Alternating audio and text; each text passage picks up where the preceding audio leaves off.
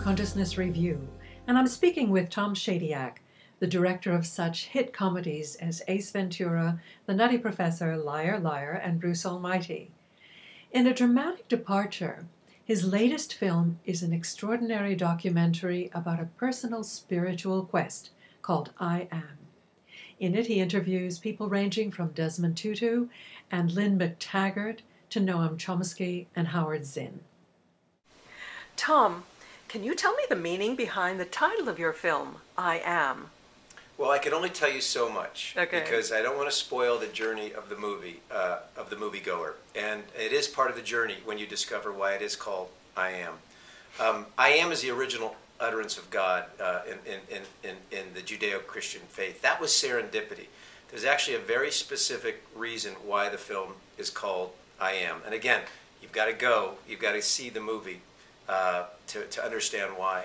Uh, it used to be called Imagine. The film was called Imagine for uh, two years while I edited the film, but it didn't quite feel right. I wanted to imagine a different world, a a more kind, compassionate, loving world.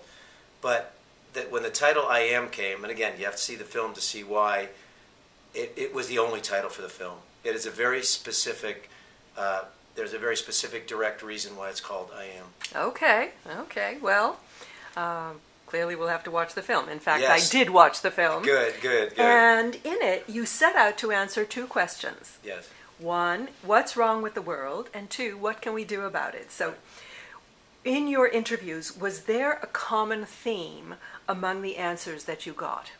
Well, the reason I went to these specific uh, interviewees was because I did notice a common theme in their work. I noticed that they were all saying the same things. Now, these are many great minds and spirits from various disciplines, from poets to philosophers to academics, uh, religious leaders, um, scientists, and I noticed that that they were all pointing to the same idea, and it was an idea that had come to me about this fundamental underlying endemic problem that creates the other problems.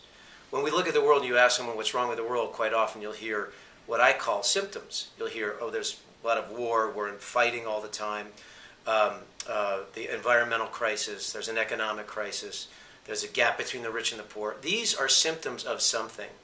And so I started to know this, I started to sense this emerging common reason for these symptoms. And that's why I wanted to talk to these people to identify that. And I believe that the film does have a, have a very specific idea about that underlying fundamental endemic cause to the other problems.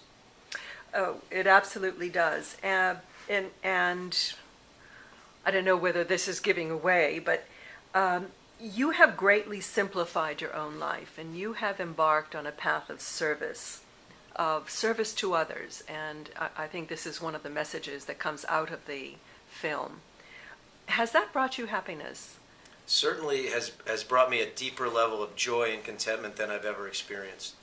Um, you know, I'm, I'm always careful of the word happiness because it, it, it sometimes people uh, think that we're just walking around in a joyful state all the time. And I think uh, happiness is embracing grief as well. You know, joy and grief are, are twin brothers, you know, the yin and the yang of life. And, and I used to wake up and, and personally struggle with my own contentment uh, in the morning, and I'd have to read or talk myself into contentment. I no longer have to do that. Um, I think my life was so complicated, and I'd bought into kind of the societal message of accumulate things and success looks a certain way, and I thought that that would bring contentment, and it really did very little uh, for my contentment. In fact, it may have complicated my life to a point where it impeded uh, a certain level of happiness, joy, and, and purpose. But now that I've simplified my life, um, and it's said that the three keys to the spiritual life are simplicity, simplicity, simplicity, and I've embraced community. You know, I've embraced family. I've embraced a higher purpose. Uh, I I have felt a, a purpose and a meaning in my life that is hard to quantify, um, and I'm going to go deeper into it uh, because it has paid such what I would call it's it's the true wealth. I think. Whereas in our society, I think we elevate a kind of false wealth, which is the wealth of stuff and things and, and, and money and power of, of, of a certain sort. And that is not necessarily, um, again, inc- im- improving our happiness levels. The true wealth, which is community, service, uh, compassion, connection, sharing whatever your talent, your gifts, your resources. That I think brings a true wealth that I'm discovering in my own life, that I've seen others discover in their lives. That's again, it's hard to quantify. Well, certainly your your work before this documentary um, has been focused on what I would consider another component of happiness, which is laughter. Um, I, I would say that you, more than most people, know just what a gift laughter is. Will you go back to making comedies? Oh, of course. Uh, yeah, or go forward in making comedies. right. Um, yeah, uh, you know, uh, laughter, I think, is a, a sacred uh, act to make someone laugh. The Quran says, He deserves paradise who makes his companions laugh. Uh, I, I, consider it a form of prayer, if you will. Um, and I think it's no accident that laughter helps to heal. You know, I explored that in a movie uh, called Patch Adams. Um, so, you know, because I've made this shift in my life, um, uh, some people think that I will no longer even make films.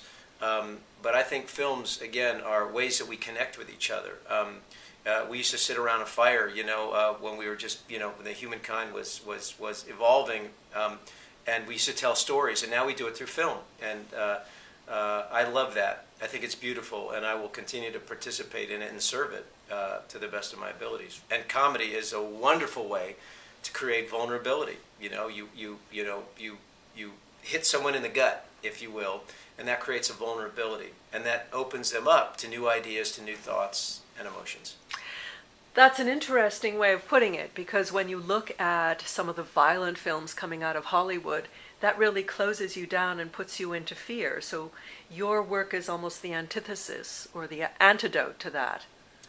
Well, um, yeah, it certainly is looking at things a different way. I, I, think that films do have an effect when they're overly violent. You know, I, I think that that it, it's it's uh, narrow-minded to think that they don't affect in some way. Now, of course, it's up to the audience member to do uh, with that stimuli what they will. You can go to a violent film and you can come out even a more loving person if you react against that and say, that's not how I want to live my life. That is very clear to me that I want to put out a different energy in the world.